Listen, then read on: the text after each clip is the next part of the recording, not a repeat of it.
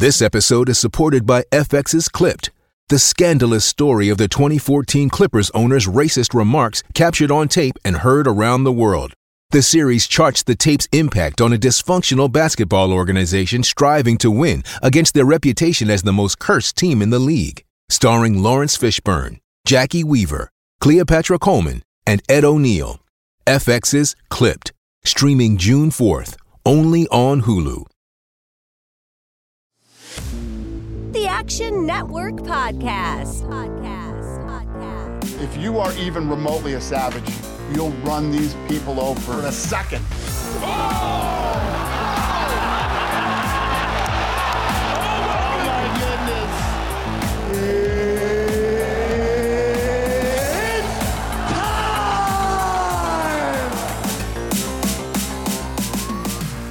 Welcome into the Action Network podcast presented by the FanDuel Sportsbook. I'm your host today, Brendan Glasheen, joined by Sean Zerillo and Billy Ward. We have a UFC betting preview. We we we make ourselves uh, we head to Paris uh, for this week's uh, UFC action. Paris, France for 11 fights, six on the main card, five prelims. Uh, breaking all things down, we will dive into underdogs, props, and then we'll finish up with our best bets, possibly just a final bet. We'll find out. Uh, Zerillo, we'll go to you first, as we normally do. I know you guys uh, carried the load last week. Appreciate that. I was off. Uh, this week we've got uh, Ciryl Gane taking on Serghei Spivac, and that is a line right now looking at FanDuel. Uh, based on the, the latest movement, uh, Gane it, it continues to rise as far as being a favorite at minus 178, Spivac at plus 144. How do you uh, analyze th- that line movement throughout the course of the week and how you'd like to bet it? I agree with the line movements. Bet Gane at minus 170 last night. Would still bet him up to about minus 190, minus 195 today. Certainly projected him as a bigger favorite, closer to minus 215 than the market indicates. And I think this is a very binary fight. And I would also lean to the unders in this matchup, the under two and a half, probably the under three and a half uh, as a parlay piece. But I, I do think this one probably ends in the first seven and a half to 12 and a half minutes. So the under one and a half, under two and a half interests me as well in any sort of binary fight. Gane clearly the better striker, Spivac the better grappler, but I do think he's going to struggle to get takedowns here just because of the way he goes about them. One, he has a three inch reach advantage to close, and given the fact that there's a huge striking discrepancy, I don't think Gane is going to let him inside very easily. He's great with his range weapons, his jab, his keep kicks. He's great at keeping opponents off of him. And Spivac has also fought a lot of his recent fights in that UFC Apex cage. So he's going to a bigger cage now where he's going to struggle even more to close that distance. And he also doesn't have the type of wrestling style that we see have success against Gane. He doesn't have that American single leg, double leg, chain wrestling type of style. He looks for wrist control. He looks to get into the clinch and he looks to trip guys or go for upper body takedowns, which I think Gane is going to be much better at defending with his Muay Thai abilities, with his clinch fighting than he would if he was going against more of an American style freestyle wrestler. So I think Gane has a good chance here to win those clinch positions to keep this fight standing and to eventually put Spivac away. Compared to other heavyweights, I don't think Spivac is particularly durable either. He sort of gets clipped and folds the moment he faces any sort of adversity when he was fight against Tom Aspinall. Basically got to a clinch position, couldn't get the fight to the ground, ate one big punch or elbow, and that was the end of the fight. So I don't think Spivac is particularly durable. I think Gane's submission defense, the fact that, you know, he was submitted so quickly by Jon Jones, I think people are sort of baking that too much into the line. I don't think Spivac is nearly the type of offensive wrestling game that Jon Jones has. Not even a similar style, but, you know, just the type of style I don't think is going to have a ton of success grappling Ciryl Gane. And one other thing I want to mention too, even when Spivac has been able to get guys down to the mat immediately, Derrick Lewis, they were able to pop back up. He sort of mat returned them, you know, wore them down with multiple takedown attempts, but it wasn't chain wrestling. Guys were able to pop right back up to their feet. And then he just sort of had to repeat the same technique. So I do think maybe he gets Gane to the ground, but I expect Gane to pop right back up to his feet. And the moment he gets at clear striking range and land some clean shots on Spivac, I think that'll be the end of the fight. So Gane on the money line, Gane by knockout, I think are my favorite ways to play this fight. But as I mentioned, the under under one and a half, under two and a half caught my eye as well. And fight to end inside the distance seems like an absolute lock here. So an implied probability for Gane hovering close to 65%. Billy, are you in the same boat as Zerillo? Does the line movement make sense? How would you like to bet the main event? Yeah, 100%. The lines kind of move both ways a little bit. I think when lines were first posted, Gane was a little bit on the other side of minus 200. Yep. Kind of came back down for a little bit, and now the sharper money's pushing it back closer to where it should be. But I'm pretty much with everything Sean said. You know, people are overreacting to Gane looking bad and grappling in his last couple fights. One of those was against Jon Jones. Almost every human being on the planet is going to look bad grappling against Jon Jones. Like, we can't weigh that too heavily. And before that, yes, Francis Ngannou took him down, but Gane was not expecting that to be grappling at all. Like he was not preparing takedown defense. He wasn't preparing get ups. He had no clue that that's what was coming. You could even argue in the Jon Jones fight, he might not have been prepared for that immediate wrestling attack. Like we talked about it beforehand. You know, does Jones try to strike with him? Does he try to grapple? This, it's very clear that his opponent is going to try to grapple with him, which makes it a lot easier to defend. He knows what the mission is and is not a bad grappler. You know, like he's had his moments against tough guys, but we all forget he won his first two UFC fights by submission. He has an arm triangle and a heel hook in the UFC. If you wanted something real juicy, kind of off the wall here, I think Gane's submission lines could be a little bit fun. Just he gets taken down, but he scrambles out or locks up a leg submission, something crazy because Spivac's getting desperate on the takedowns. That wouldn't totally shock me. But my favorite bet here is just the the Gane money line. You know, I could see him finishing it early, knockouts, submission wouldn't shock me, or just outpointing him for 25 minutes against a guy growing increasingly desperate to get takedowns but not finding him. So minus 178 is fine with Sean. Probably about to minus 190 or so is where I'd start to rethink it. Yeah, and if this goes 25 minutes, I feel like Gane has to be minus 1,000 on the minute winning, yeah. right, Billy? Like, if this is, if you're playing a decision only here, how does Spivac win a decision? You know, with 25 minutes of control, everybody gets up against them. So I, I don't really see how is Spivac's control or lack of control, I should say, on the mat, how he wins enough minutes over 25 to win a mm-hmm. decision. So yeah, and I have said it with other fights a couple times where like it's just really hard to keep wrestling a guy for that long, especially these big guys. The cardio demands on them is much harder. I don't think Spivac's an especially big heavyweight, but that won't help him hold Gane down either. Gane should be a little bit bigger and stronger. I think Gane actually weighed in a little bit lighter, but definitely in better shape, definitely more muscular. So that'll make it hard to keep him down and win minutes for a long time, to your point. So I'm sensing from both of you that there really won't be a, a live possibility on this, considering how you feel about the favorite.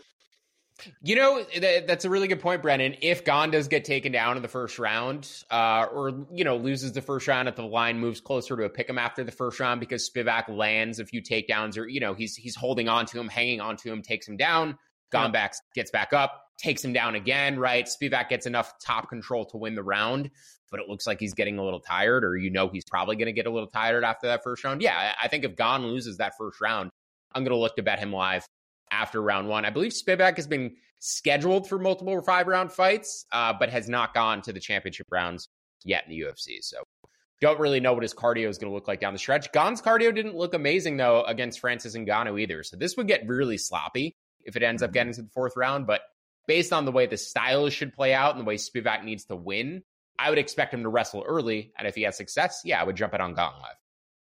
Any thoughts on that, Billy? A live angle, possibly? Do, do you think it even happens? Yeah, that's the bigger doubt with it. If that does happen the way Zerillo pointed out, absolutely. I would 100% take that. Even if he doesn't look tired, just knowing how much more energy it takes to wrestle than it does to stay on the outside and throw one twos, it's a pretty clear point. Not so sure that we get that opportunity though. But yeah, if it's there, by all means, I'll be jumping on it as well. I'm glad you asked the question because I probably would have missed it tomorrow and would be kicking myself if we didn't. Well, I'm getting and the hang of this. Same thing. respect, Gane in round one, which was like plus 350, caught my eye. So I, I think yeah. this could end quick. But yeah, if it extends, uh, you know, past five minutes, I, I think Gane is might be a, a good live entry. I just feel like we constantly, especially with these main events, we we hit on the live angles. And Billy, you normally you go there first before I even ask. Um, just feels like that's been a theme. We we bring that up uh, from time to time, really a lot of the it's, time. So. It's tougher with heavyweights just because the finish rate is so much higher. So my brain is not really thinking about what happens after the first round or two. My, I'm more like, no, there won't be a third round. How can we bet this live if it ends three minutes in? It's okay. That's why we work together. Uh, on, the brains mold together.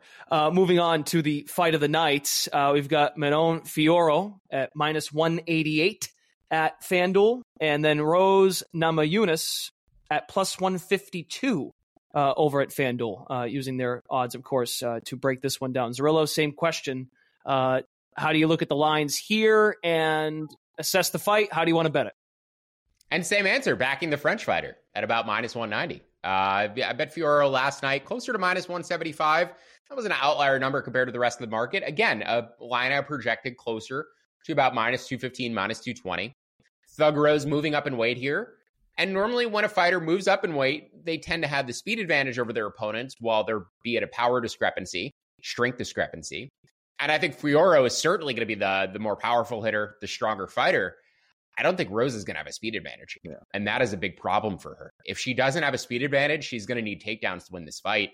And I think Fiorot is going to be too strong for her. So the cardio to me, relatively even on either side. Uh, you know, Manon Fiorot, a, a fighter I bet against in the past, because I don't think she has the best cardio. And if she isn't able to get her opponents out of there in the first seven to 10 minutes, I think she's capable of losing third rounds at a relatively decent clip. But Thug Rose in the same respect, has lost third rounds throughout her UFC career fairly consistently. I think her title fight win over uh, Wang Zhili at, I believe it was UFC 281 or 282, where she won the fourth and fifth round by landing takedowns against Weili. Mm-hmm. I think that kind of masked the fact that Rose has struggled with cardio throughout her career. So she's at a she's she's the better technical striker in this matchup. I will give her that. I think she's the more technical fighter, better technique, but output, power, aggression are all going to favor Fiorot. And as I said, if Rose doesn't land takedowns here and get top time, I struggle to see her winning minutes or winning decision. Uh, and on top of that, I think Fiorot much more capable of finishing this fight too. Again, you know, Rose's head kick knockout over Weili Zhang kind of sticks in people's minds.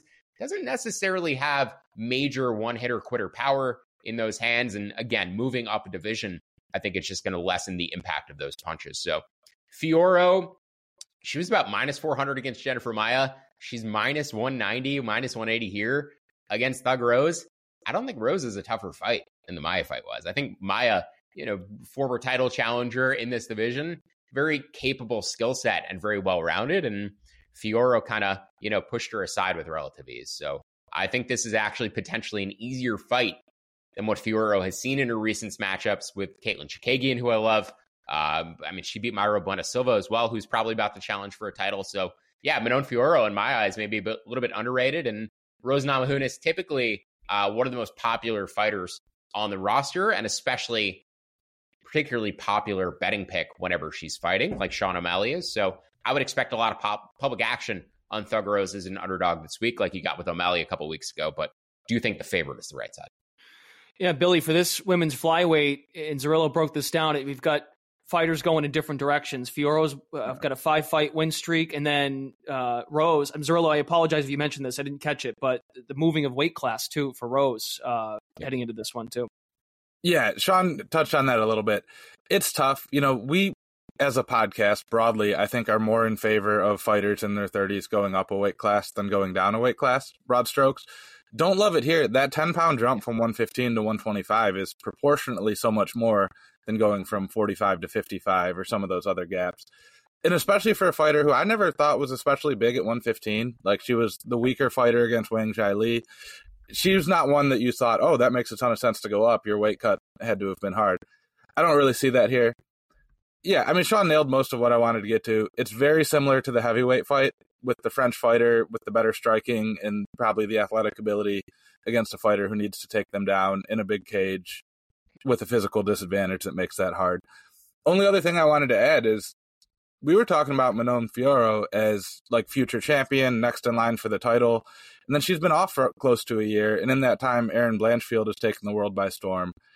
Valentina Shevchenko got dethroned, forcing a rematch. And now all of a sudden, this feels like a little bit of a step back for Fiorot. Because if you would have asked me this time seven or eight months ago, I would have thought she'd be fighting for a title at this card, not fighting a newcomer to the division, coming off a stinker of a fight, you know, so this feels like a little bit of a step down, and it also feels like the UFC trying to showcase the French fighters for a possible title fight in the very near future. All right, let's. uh Anything to add, Zerillo? I thought you might have had something else there. No, French fighters are the clear A sides in this matchup. I, I think the UFC gave them uh, as Billy put it, matchups that set them up for title shots. And I think at minus 170 to minus 190 on both fighters, you're getting fair price. And I bet the both straight. But if you want to parlay them together, reduce your risk, I think that's perfectly fine as well. It's Kaley Cuoco for Priceline. Ready to go to your happy place for a happy price? Well, why didn't you say so? Just download the Priceline app right now and save up to 60% on hotels. So, whether it's Cousin Kevin's Kazoo concert in Kansas City, go Kevin, or Becky's Bachelorette Bash in Bermuda, you never have to miss a trip ever again. So, download the Priceline app today. Your savings are waiting. Go to your happy place for a happy price. Go to your happy price, Priceline. Okay, fair prices are available too at Ticketmaster. Gentlemen, more memories are made when you're there for live NFL action. Billy, stop laughing. I'm in the middle of something here. And when you need tickets, Billy, our friends at Ticketmaster have got you covered as the official marketplace of the NFL. No NFL games in Paris. That would be a, a treat. I would enjoy that. Ticketmaster gives you more ways to find your perfect seat. Their interactive seat map. Billy, it gives you 360 degree previews of your section to make sure you have the best view of those pivotal plays. And if your plans change, Ticketmaster gives you more flexibility to sell or transfer your tickets.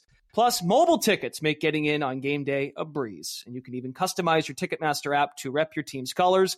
Find tickets today at Ticketmaster.com slash NFL. Great to have Ticketmaster with us on the Action Network podcast. Zerillo, we transition. Again, we're breaking down things UFC uh, for UFC Paris, an underdog that emerges. So we're talking, we talked a lot of favorites here with the main event and then the fight of the night you guys wanted to highlight for the women's flyweight. What about a dog?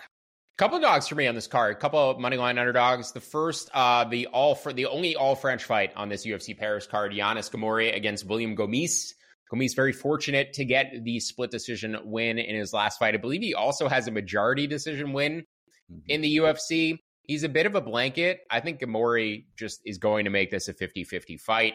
It's going to be close and competitive again, two French fighters, so the crowd ne- not necessarily going to favor either direction, uh, and you're not going to get that hometown judging when you get two French fighters going against one another. But yes, close and competitive decision. I believe this fight is also lined to go to a decision at minus 200 to minus 225, and as we always talk about, underdogs in fights likely to go to a decision. I expect this to be close and competitive. And Gomis never really separates from his opponents either. So maybe he wins this with boring top control, but I expect Ghemmouri to make it much more competitive than the plus 175 money line would indicate. So that is one of my underdogs. And then the other one is Bogdan Guskov, a new UFC arrival, UFC debutant. Kind of tough to gauge the level of his opponents that he's fought, but I think for a light heavyweight, this guy's a pretty well rounded skill set, brown belt in Brazilian Jiu Jitsu, clear knockout power. Does seem like a little bit of a glass cannon, but going against Volkan Ozdemir, who to me has knockout power, but physically seems to be very much on the back end of his career really his only recent win came against Paul Craig, who provided you don't get taken down and submitted or just get taken down and beat up like Andre Muniz did, you can beat Paul Craig. Anybody can beat Paul Craig, even lower ranked fighters in the division. But Volkan Ozdemir, to me, physically declining. I think this is just going to be an absolute war. Uh, you know, probably going to end inside of the first round. But again, underdog at plus money, plus 150. And I think Guskov inside the distance as well uh, but would not touch the under one and a half after getting juiced up from about minus 135 to minus 150. I think that cashes, but I'm not necessarily uh, going. Uh, Volkan's been a pretty durable guy throughout his career. So if these two just sort of slug it out and it gets over that seven and a half minute mark, I'm not going to be shocked. But yeah, Guskov, I think uh, just is just as much finishing equity, and he's the younger man. So I'm going to take my, the underdog money line. Billy, underdog that jumps out, UFC Paris? Yeah, I'm looking at Rhys McKee, and since I put this bet in last night, it's dropped from plus 148 to I think plus 140. Still like it there. This is the second UFC stint for Rhys McKee. He only got two fights during the COVID era in his last uh, chance in the promotion, and his debut was against Hamzat Chimaev, who at the time was a unknown Swedish prospect that no one had ever heard of. Obviously, we know how good Hamzat has been since then, so that that loss looks a little bit less sad in in retrospect. But since then, he went back to Cage Warriors, three consecutive knockouts, won the Cage Warriors welterweight title. You know, I've been breaking down the contender series fights lately, and these guys coming out of Cage Warriors, especially their champions, are consistently very solid. Like, this is not some mid level regional promotion. This is fairly high level stuff over there in Cage Warriors. So I put a lot of respect on their champions. And he's fighting Ange Loosa, who I'm very not impressed by. Ange Loosa, uh, one and one in the UFC. His only win was against AJ Fletcher, who we could probably debate his own UFC worthiness. Also, a contender series loser that managed to get back into the promotion. I think this line should be about flipped with McKee is roughly a minus 140 favorite. So a plus 140 underdog. I like that. Wish I would have got to it a little bit sooner before the line dropped, but I'm riding with that one. On to props, and then we'll go to best bets before we wrap. Uh, Zerillo, are you looking for props potentially this week? I know you mentioned a couple of uh, round totals when we featured the, uh, the main event, but uh, what else stands out for a potential prop play? Yeah, about between Morgan Charrier, the last pirate, great nickname, uh, and Manolo Zecchini, uh, which is immediately one of my favorite names in the UFC. Uh, fun. You just got to you got to think but... for pirates, man. I mean, the pirates, uh, baseball, and it might just be a pirate bias you got.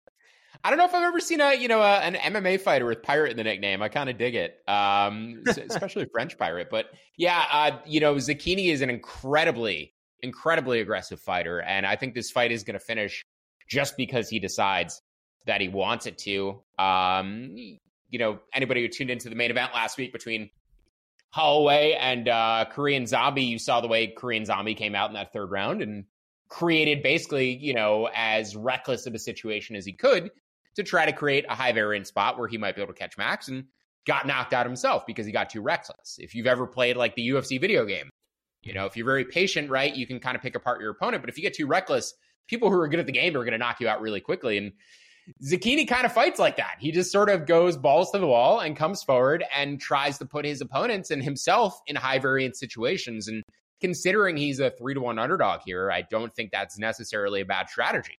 You know, if you can make the fight last three minutes, but give yourself a 40% chance to win in a brawl, as opposed to giving yourself a 25% chance to win just by, you know, point fighting over 15 minutes, I think that's certainly a more optimal path to take. And this guy seems to know his win condition and just goes for it. So don't think Charrier is some particularly big finisher. He's gone decision, I believe, more than half the time in his career, 13 of his career fights.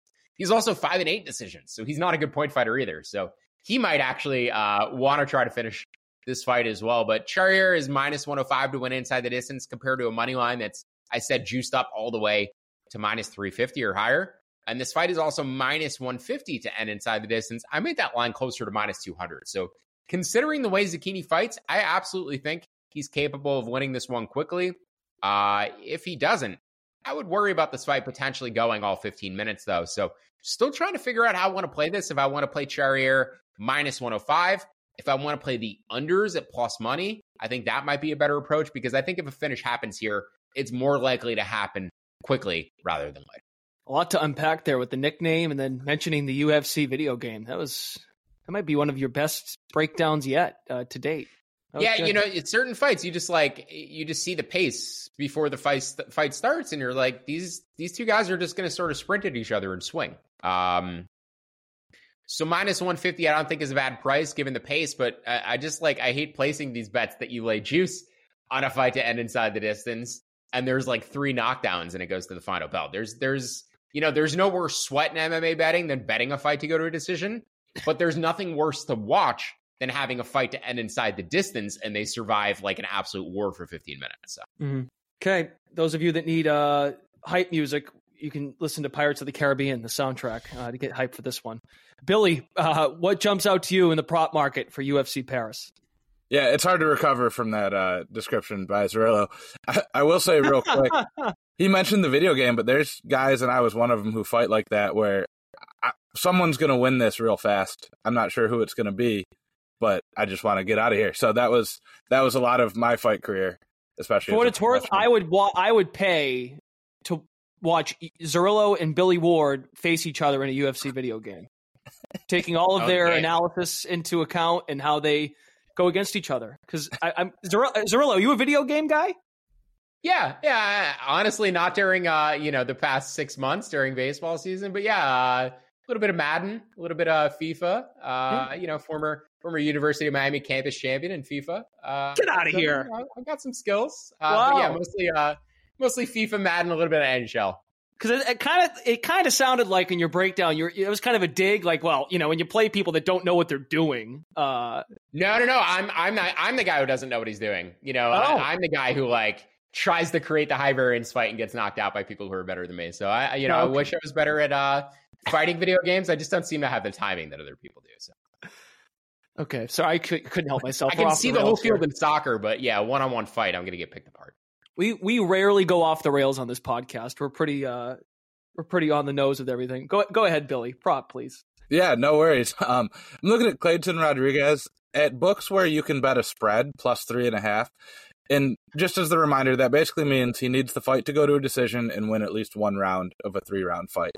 And I'm tempted, honestly, to bet him as an underdog against Farid Basharat.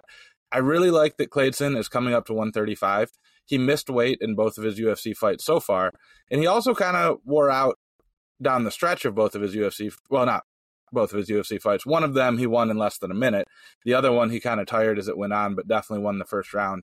And when we have a guy who's such a fast starter, if he wins that first round, you're plus three and a half cashes as long as it makes it to a decision, which isn't too unlikely of an ask against Farid Basharat, who's I don't think quite the fighter that his brother is. He's gone to a decision in both his contender series fight and his UFC debut. He, he's a very good fighter, but I don't think he has the power to put this one away. Also, Clayton should have a grappling edge here a little bit, or at least just enough where he can get one round and look kind of dangerous on the ground for a little bit. And we're just banking on one round. So I thought he won his split decision against CJ Vergara, which is his one UFC loss.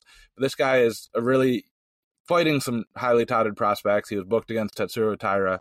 Feels like a little bit of a back off for him. And yeah, we, we need one round. I'm going to sprinkle a little bit on his money line and his inside the distance because I think Clayton has far more finishing upside here which is another big part because if your fighter gets a finish and they're at a plus spread line, that's a guaranteed win as well. Okay, fellas, uh, let's wrap up with best bets or a final bet. What do we got this week, Zerillo? I'm thinking right with the fight that Billy just talked about. Cledson Rodriguez, you know, as a big underdog here, uh, not too long ago, before that CJ Vergara decision loss, Cledson Rodriguez has been a consistent minus 400 favorite in his own right against his UFC opponents. And I think a lot of people thought he was a potential serious contender in the flyweight division. Now, had to move up, as Billy said, because he couldn't make weight. And he is at a size disadvantage here, even though he was a pretty big, uh, pretty big 125er. Even at 135 against Farid, he's four inches, four inch reach discrepancy and three inches shorter. So there is a size advantage for Basharat. I actually disagree with Billy on uh, my analysis of the Basharat brothers. I think Farid might be the better of the Basharat brothers, but I don't think either of them are particularly good finishers. They're really good point fighters, good wrestlers, but I don't think either of them carries particularly big power or has particularly lethal submission skills for the bantamweight division. And this is a very deep and talented division. Cledson, as Billy mentioned, may actually have more finishing upside in this fight. And I really love Billy's play with the plus three and a half. I think he can certainly finish this fight, cash his bet. I think he should win a round, especially the first round. Should be really competitive. And the fact that he's moving up from 125 to 135 should help his gas tank too. Uh, he tends to be very aggressive in the first round. Curious to see if he takes a more conservative approach here, and especially against the guy who doesn't push a particularly crazy pace. So I think we could get a very or a relatively moderate paced kickboxing match in this fight, where Basharat lands takedowns, gets top time, but doesn't finish the fight. I think Rodriguez more than capable of staying safe on his back. So this fight is juiced up to go to a decision, minus 160. Another fight I lined over minus 200 in that market. And uh, I'm, I'm happy to bet this fight to go to a decision. The over two and a half, I think, is interesting as well, even though you have to pay more juice just because you don't have to deal with the potential cardio dynamics late in the fight. But yes, I do expect a close and competitive fight and a much closer line or a much closer fight than the money line would indicate between Rodriguez and Basharat. Not as interested in taking the shot on the underdog here, though, given the size discrepancy, given how I rate Basharat. But I do think this goes all 15 minutes and stays relatively competitive. And then just before uh, I turn it over to Billy for best bets, because I do want him to give any thoughts he might have on our boy Benoit Saint Denis, who is also fighting on this card, who he cashed as a big underdog a few weeks ago. I'm considering betting Benoit at minus 160.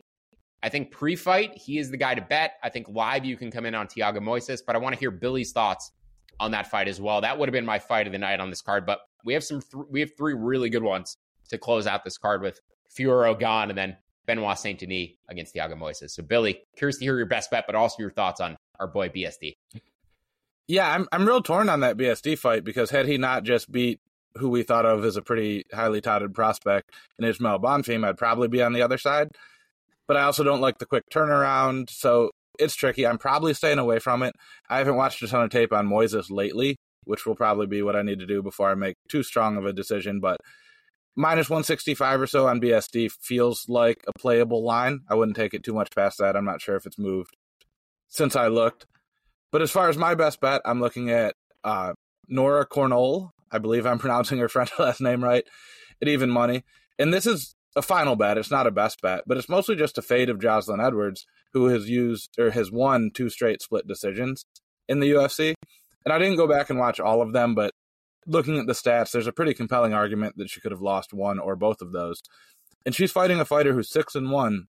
All six of her wins are inside the distance. So when we've got a slight underdog, all the finishing upside, French crowd behind her against a fighter who's gotten considerably lucky with two splits in a row, that feels like even one even even money. Don't know enough about Cornolle that I'd be willing to lay too much juice on it, but at even money, I'm definitely taking that. Yeah, the uh, the Edwards last decision win against Pudilova was one of the worst uh, in recent memory. Uh, I'm on MMA decisions right now.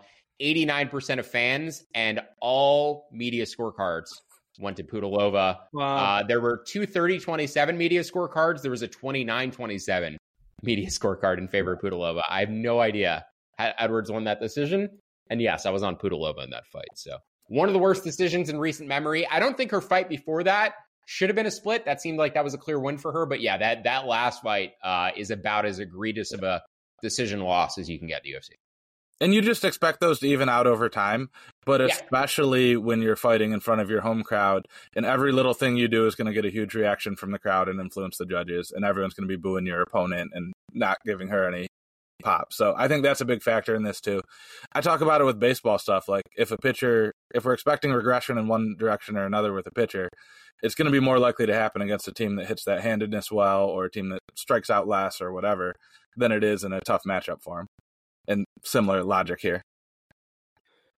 Gentlemen, uh, great stuff. That is our UFC Paris betting preview here on the Action Network podcast. Uh, that concludes really our season because we are transitioning to uh, all NFL and college football here on the Action Network podcast with uh, those schedules upcoming. Uh, I, I continue to learn so much from you guys hosting this show. So uh, greatly appreciate your insight. You'll still be very much on the, the UFC uh, coverage as it pertains to the Action app and actionnetwork.com for those big events. So great stuff by Sean Zerillo and Billy Ward. Gents, uh, way to go. Another good year. Thanks for everyone for listening. I had a great time with this. It's it's the highlight of my summer sporting schedule with no football, getting to do this. Okay. Appreciate Matt Mitchell, David Payne as well. They cut up the audio and put the posts, uh, the podcast out, as well as our video team over at uh, Action Network on the YouTube side. So great stuff. Uh, that concludes our UFC Paris betting preview. As I said, uh, stay tuned for a lot more coming uh, with NFL and college football as the fall begins very, very soon. For Sean Zerillo, Billy Ward, Brendan Glasheen, thanks for listening to the Action Network podcast presented by FanDuel. You all have a safe and happy holiday weekend get outside. You don't need to play video games, Zerillo. I think it's going to be a beautiful weekend for the most part in the Northeast. And uh, maybe if it gets rainy, watch Pirates of the Caribbean. You all have a great weekend. See ya.